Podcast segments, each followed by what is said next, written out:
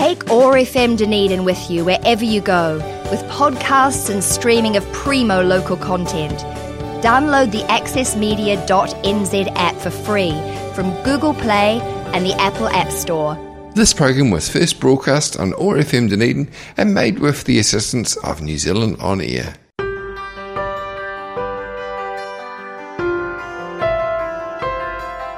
Welcome to Real Time Resilience Coping During COVID 19. We join Dr. Denise Quinlan and Dr. Lucy Hone, co directors of the New Zealand Institute of Wellbeing and Resilience, plus invited experts as they share tips to look after your mental health and well-being during this time. Hello and welcome to Real Time Resilience. Today we're talking about why we need to cut people, young people some slack and the fact that their new normal is way out of whack. I'm Dr. Denise Quinlan and with me is Dr. Emma Woodward from the Child Psychology Service and the New Zealand Institute of Wellbeing and Resilience. Welcome, Emma. How are you doing, Denise? Good. Now, I think really, given that you are the person with four uh, children under 10, how are you doing? We're doing all right. Um, I could turn it into a therapy session for me right now, but let's not. You know, let's take my experience, relate that to other people's experience, and let's be, be truthful, honest, and factual about what's going on for people right now, what might be going on for their kids, and what we can do to make the most of the situation that we're in. And I think so. Emma and I have been chatting through what are the kind of topics that we want to cover today, and one of them is really that, that the first thing is about um, sort yourself out as the as the adult in the situation. What do we need to do to be the adults? Number two, really acknowledging it's not normal. And number three, what are some strategies that might help? Yeah. So, so Emma, um, you, you mentioned leaning in. Talk to me about what we can be doing as as caregivers and responsible adults. So leaning in, I guess, to me, is about cultivating curiosity as to the intention behind your child's behaviour and not being automatically irritated by what they do. um, which is very easy when you're all in together, you're all very close proximity, and you're not getting as much time to yourself uh, to process things as they're going on and make sense of them. So I think leaning in for me really is what was the intention behind that behaviour? what are you asking for? What do you need? And how can I provide that to you as your caregiver, as your parent, as your your your key attachment figure? What do I need to do for you right now to make you okay so we can be okay? Mm-hmm. And I guess the first step before that is that we need to be in our thinking brain so that we can have that conversation with ourselves and then with our child. Um, so it's always still about starting with yourself and making sure that you're okay to do that. And what kind of things have been helping you to stay okay? So I think I think really trying to cultivate a sense of complete compassion for my children's worldview at the moment, trying to understand what sense they're making of it, what what is going on for them. Because we've been a week now indoors, it's highly unusual for our family and many families around the world for a, a family of young children to be in for a week. It just is unheard of. And so what sense are you making with the experience right now? There's only so much we can do to keep you entertained. You're going to be questioning and thinking. And so why, what can I do to understand your behaviours as a communication of your experience? So we've had quite some random behaviour from our kids over the last few days. Um, not least, we went out for our gentle exercise and our seven-year-old fell off his scooter and bashed his face open and there was blood. and, uh, and, and, we had, no, no, I'm laughing now. I wasn't at the time, and nor was anyone else. Um, it was just typical because he's very good on his scooter, and that's why we let him take it out. Um, but it was a real kind of focal point for us, you know, kind of we, we realised actually things were different. The, the, the systems that are normally in place to make situations like that feel better were gone. We were more self-reliant. And so we used that when we came back home to talk about how are people feeling right now and what's going on for you and what did that feel like for you and try and really view the world and the experience through their eyes and i think once you start shifting your mind to what sense are they making of it rather than i'm feeling tired i'm feeling irritated i've had enough of you and kind of focusing on your experience it allows you to be the caregiver um, rather than yeah irritated by what's going on i guess. Um, it reshifts your focus. If you if you kind of approach your child as what do you need? rather than oh my god why are you doing that, it's a very different mindset shift about what behaviour from you comes next. I think. And that's what I mean by leaning in, leaning in towards the discomfort to try and make sense of it rather than going with your instinct to escape it and go far too much. I can't be bothered. Go away, sit down. I've had enough. Yeah. And that kind of. I've written down, see it through their yeah. eyes. I'm going, oh, that that would must that would be hugely helpful for me, I think, to to really think about. So, what are you experiencing? Where are you coming from? And I think um, if I can do that for small children, I'm much more likely to be patient. I think so, and also they don't have the same cognitive kind of frameworks that we have to make sense of the world. So we have many, many, many years of experience, many kind of layers to our experiences, plus a more developed thinking brain than they do. So this is going to be much more visceral and experiential and less cognitive to them. So we really need to be the thinking brain. So it's like our full-time duty is to expect to be the thinking brain an awful lot more than we have been. Yeah, and help them process situations as they arise. You know, they're going to be behaving in a way that's not typical, not typical for them, essentially. Um, and we need to make sure that when they do behave in those ways, that we help them make sense of why they did that so they don't come away with a sense of shame. So some of my kids have been doing some random things, um, things that they wouldn't normally or typically do, and things that potentially I would have had a more punitive response to, kind of, I can't believe you did that. But in this kind of situation, I've been very much more like, I understand your intention wasn't that, but the knock-on effect was this, so how are we going to put it right? Using that more restorative justice approach and I think that's, if we've got anything at the moment, we've got time to use that connection to work through things. Okay, let's come back and talk more about what, what a restorative approach might look like for various infractions. I mean, you, you mentioned also that um, uh, noticing your early irritation cues and cultivating patience. Talk to me a little bit more about those. So I think when we're going about our daily lives, when we're not in a self-isolation experience, we are able to escape our thoughts quite readily by actions. And actually, a lot of the stuff that we might do to avoid our thinking or our thoughts or the kind of dark stuff that goes through our head has been removed from us. It was very, we're being confronted with it quite readily at the moment because we haven't got those distraction techniques available to us in the way that we've had before. So I think now's a really good time to be practicing things like mindfulness to make sure that we can feel when we're about to tip over and listen to those thoughts and start believing them as our truth so we can notice and do something about it before our behavior follows our thoughts. Yeah. Does that make sense? Yeah. And and in terms of for for frazzled parents who would like to cultivate a little more patience, um, obviously what you've said about trying to see th- things through the child's eyes is one strategy to to develop more patience, and another one is acknowledging that you are now the thinking brain are mm-hmm. there any other things that might help develop patience? Well, I think patience is a state of mind. I think to be able to be patient and to be able to allow things to unfold and tolerate any frustration that you might feel is a skill that we need to cultivate. But we're better at doing that when our own cup is full up. So we need to be starting with making sure that we're getting what we need so we can be present for another.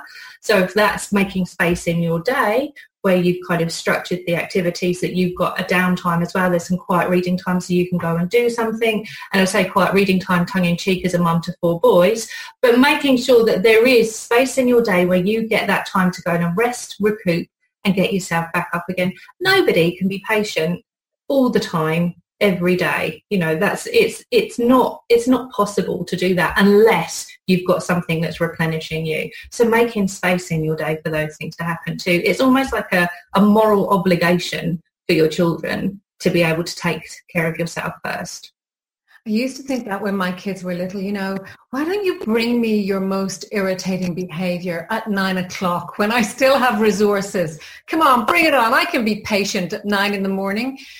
5.30 in the afternoon, different story, you know, especially if I hadn't had a break. And bedtimes you know you kind of you have this ideal that we've had a lovely day today we've done all this and you know endings are really tricky for kids anyway. They're going to go into the room they're going to be separating from you there's all that kind of stuff that goes on and they want a little bit more of you and you've just got no more to give and you know be compassionate with yourself. If you have a little fracas at bedtime it's not going to damage them. Kids are generally resilient. But you know if you have to kind of tag team it with your parent eh, with your other parent if you can or just you know now is the time to put your kid to bed with spotify and some headphones and an audio book. If that's what you need to do to have a calm bedtime then just do it you know. Lower the bar Yeah, I love lower the bar. And I think for me, I know when when I was kind of out of resources, it was, you want me to stay with you? Right. No, I'll I'll read another another page of that book and I will fall asleep on your bed. It's not ideal parenting, but you know, you're happy, I'm happy. Well, you know, it, it, but what's not ideal about that? You know, it's connection. You both fall into this deep, vulnerable space at the same time, together, comforted, close to each other, the way that humans are supposed to be. If you think way back in evolution, that's, that's absolutely lovely, and that's exactly what kids need now. They need that that primal nurturing experience, yeah. that stuff that makes them feel safe on that deep level. So if you could do that, then do it. And then, you know, at about 9.30 or 10, mummy or daddy wake up cold on top of a child's bed, wipe the drool from their face and struggle out to finish the day. That's a crawl back down the stairs the half-washed dishes, knock back the rest of the wine. Yeah, yeah. and then can't get to sleep again. It's been being played out all over the country. Yeah. So, Emma, we've already kind of moved on to the second of our themes, which is it's not normal. Lower the bar. And this, this new normal is way out of whack. So um, you were talking about lowering expectations, but all about also about the fact that this community trauma will impact people in different ways depending on their experiences. Talk to us a bit more about that. So what we're experiencing now is the world is in in a different state. You know, there's there's this fear of a virus. Everybody has been asked to change their behaviour very, very dramatically. It's very shocking and it can feel very traumatic. And this can, I don't know about you, but I've been having some very random, weird dreams and it's my brain processing stuff and I've been kind of it's almost like I've had this ability to go back and like dig deep onto everything that I've ever done in my life that I'm just that little less than proud about and kind of reflect on it. And when I, I was thinking, why is this happening now? And actually, you know, this is a trauma response. We're, we're in a state of community collective trauma. And so if we do have that dark stuff within us, as everybody does, then this is the time when the veil between the dark stuff and our everyday functioning self is going to be the thinnest. Mm. And we need to be very aware of that and be okay with that and just sit, accept it and be okay. Yeah. And I know talking with Lucy Hone about this, you know, the people of Christchurch lived through the earthquakes, quake brain. Lucy had her own family trauma and loss of her daughter. And then then last year the mosque shootings were another collective trauma and um, so many people in christchurch felt they had been triggered back to the, the upset of the quakes after you know after after march 15th and so i guess depending on all the people in our bubble if they've had different traumas they're going to be coping with all those things they are, and I think this is totally the time. And when I say lower the bar, I mean lower the bar of societal expectations upon you. Don't lower the bar in terms of your nurturing, your self-care and facilitating good quality connections and empathy and understanding. Raise that bar, that bar. more of that. that bar, yeah, yeah. And less of the societal expectations on you. There are, you know, they've gone now all we have is our bubble. So let's focus on our bubble and the things that are going to keep your bubble well and healthy and knowing what's going on for you, that might be some triggering of old stuff coming up because we're in a very different situation and the stuff we normally do to distract ourselves on a daily basis from that is gone. Connect, connect, connect as much as you can with your kids by leaning in. Try and process on their behalf and understand that they don't have the cognitive framework with which to process this experience. So you're going to have to do a lot of parenting from their intention rather than the visible behavior. And I think that's the biggest thing that we can do is be generous in our assumptions of their intentions. Because if we parent their behaviour, which might be slightly out of whack because this is not their new normal, we're going to end up with a very fractious, punitive experience right now. I like that. I like the idea of parenting the intention. Um, and I think we are going to have, you know, we need to see things through their eyes, parent the intention and lower the bar. And then if we think, Emma, about strategies and what are some of the things that are going to be useful, and you said up connection, um, time together, what other things would you add into the mix? So I just think really hone in on those times that you can get can do stuff with your kids and you can do it well. Know yourself. You know, I can't cook with my kids. It turns into an absolute no-go show. We we can't cook. I'm too much of a perfectionist and the mess. Um, I'll stop there because um, otherwise this will turn my mum, my mum talks about when something is really, really challenging and frustrating. She says, "Oh, it was like trying to make scones with a child." oh, not alone. No. Do stuff that you can do with your kids. Just focus on the stuff that you love and focus on some of the stuff that they love too. I know that Anna Mowat was saying around um, make space in the day to try and to do something with them that they, they love, you know, make, make it about them and their interests. And I think if you can do that and you can do it well um, and you can do it with uh, presence and authenticity, then do it because it's going to be much more meaningful. So be selective in that. You know, the second that you're bored or checking your phone or thinking, go me, I've been playing for the last half an hour and it's really only five minutes, you know, that's not going to be the benefit. The benefit is doing stuff that you can both enjoy together so you can be present and authentic and genuine in that connection. Nice, nice. And I love, you mentioned Anna Mowat. So Anna is from, works with Sparklers as part of the All Right campaign who have been supporting wellbeing in schools since the Christchurch, the Christchurch earthquakes. And now we're very lucky that that resource has gone nationwide. And I know when, when I spoke to Anna um, the other day, she said her things were check in with your kids and don't expect them to be coping as adults do. And I think that's very aligned with what you were saying, Emma, about expect that you're going to be the thinking brain for a while. Oh, definitely. Absolutely. Um, they're not. They don't have the capacity to process this situation as we, we do and they should have access to the information that we have anyway. They need age appropriate information. I think that's that's another huge area. This thing of is what we're doing helping or harming? What mm. are my kids seeing? Is it working for them? Is it productive? Whatever whatever they're doing, not just um, screen time and information that they're looking at, but generally whatever they're spending their days on. And um, like I, I, was sharing with you earlier, it's not just children that need to do it. We need to do it as adults as well.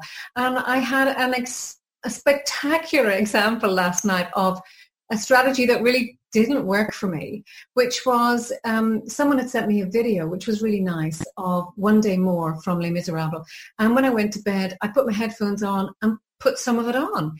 And I listened to I Dreamed a Dream, that life could be so different from this hell I'm living and, you know, and pestilence, death, disaster.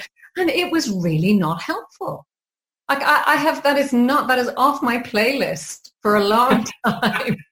and I think, you know, there is, there's that, is it helping or harming? And I do think a lot of people are glued to social media. So we're, we are social beings. We're craving connection. We're in these tiny bubbles but we've got these little devices here that are our kind of lifeline to the outside world. But how we're using this is really impacting the way that we are then moment to moment as we come off our devices with our kids. And if our kids see us glued to those devices and then our demeanour changes because we've been, um, what's the word I'm looking for, um, we've been exposed to some kind of shocking or jarring information or something that takes us Yeah. somewhere else, they're going to be looking to us as their role models and they're not going to come away from this as a belief that we're a resilient family. They're going to come away from this as a belief that it was a really shocking and scary time.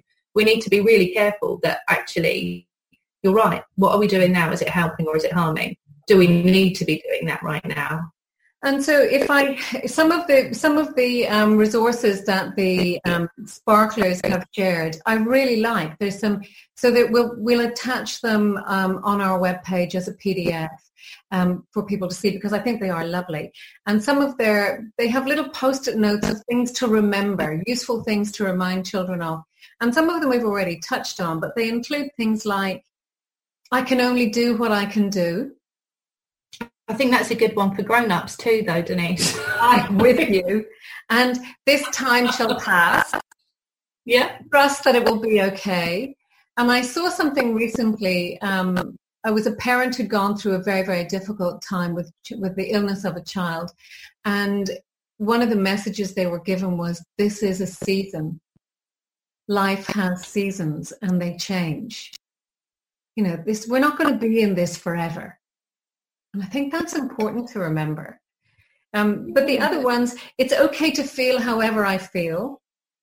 Um, and I can focus on things that are in my control and I am resilient. And I guess uh, when I saw that one, I thought, oh yeah, what a great activity to spend time with children thinking about, let's think about some of the different times and examples of when you were resilient.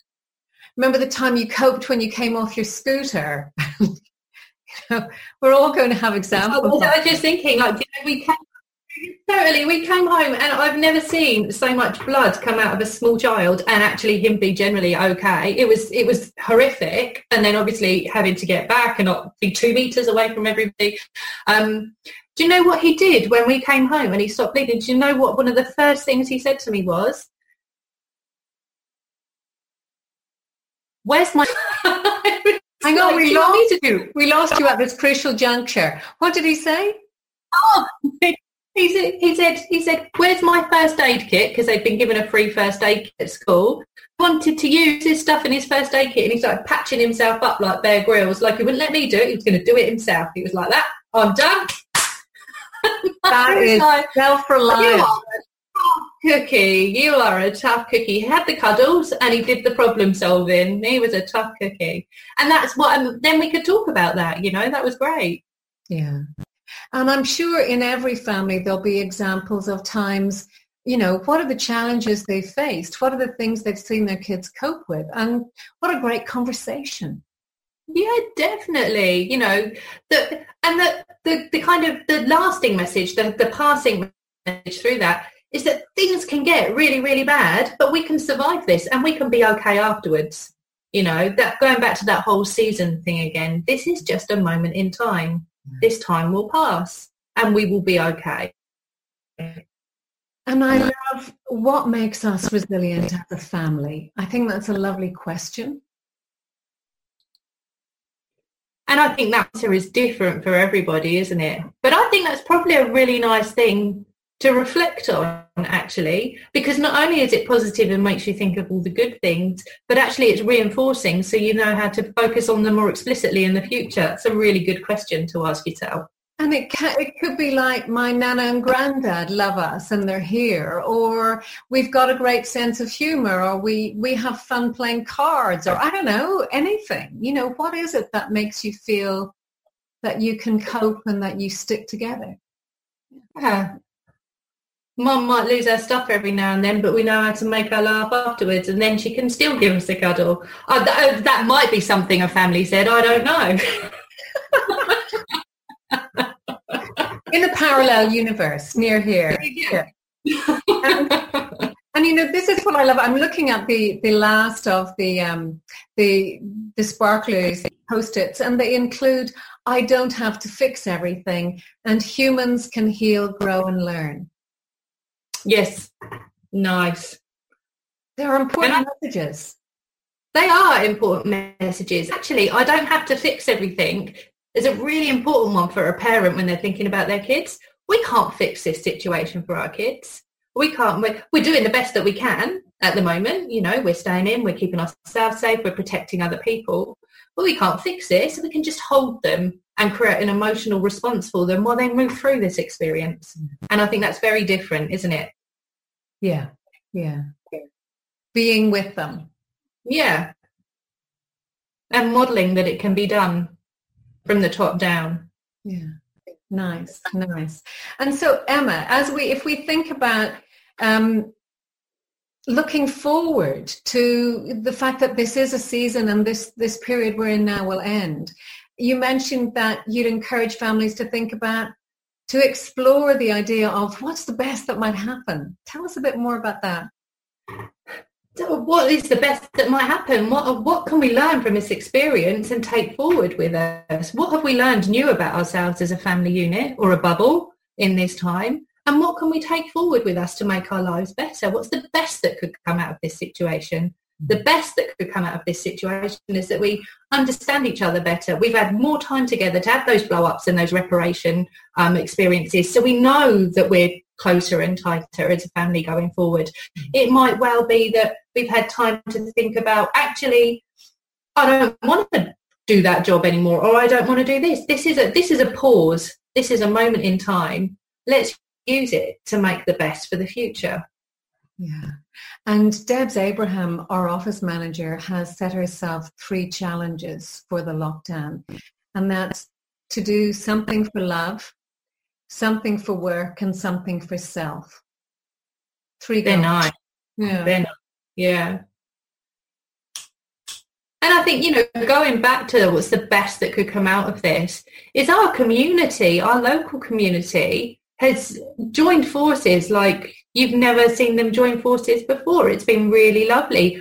Uh, you know, I'm now kind of, if not face-wise, virtually, because of our local community Facebook, Facebook group, the acts of generosity and kindness and the offers of help, true, authentic offers of help um, and altruism are flowing thick and fast. So I know outside our bubble, there's lots of other bubbles and there's lots of love that connects them. And that's a lovely feeling that would never have, I would never have felt so deeply if it hadn't been for this experience. Lovely, lovely. Oh, Emma, it's been great talking to you. So summing up, the things that I am taking forward are, first of all, looking after ourselves as the adults in the situation, leaning in, but really trying to see things through our children's eyes whether they're very small or teenagers. Parent the intention, not the behavior. Um, notice our own early irritation cues and try and head those off at the pass. Take a break, look after ourselves. And then as part of the it's not normal, this new normal, to lower expectations and to really understand that with this community trauma, it's going to trigger and surface a whole lot of different things for different people. So it's really be patient, be kind. Compassionate to yourself. Yeah. So don't expect children to behave like adults. Support them in what they're doing. Um, help them stay grounded and look after their well-being. And then encourage them to do what we can to think about the future. So thinking what's the best that might happen? What's the best thing we could create out of this? And that's yeah. really about hope, isn't it? It's totally about hope. It's about having a future focus with optimism. Yeah. That's lovely. Mm. Emma, it's been great to talk to you today. Thanks so much, everybody, for listening. I will see you next time.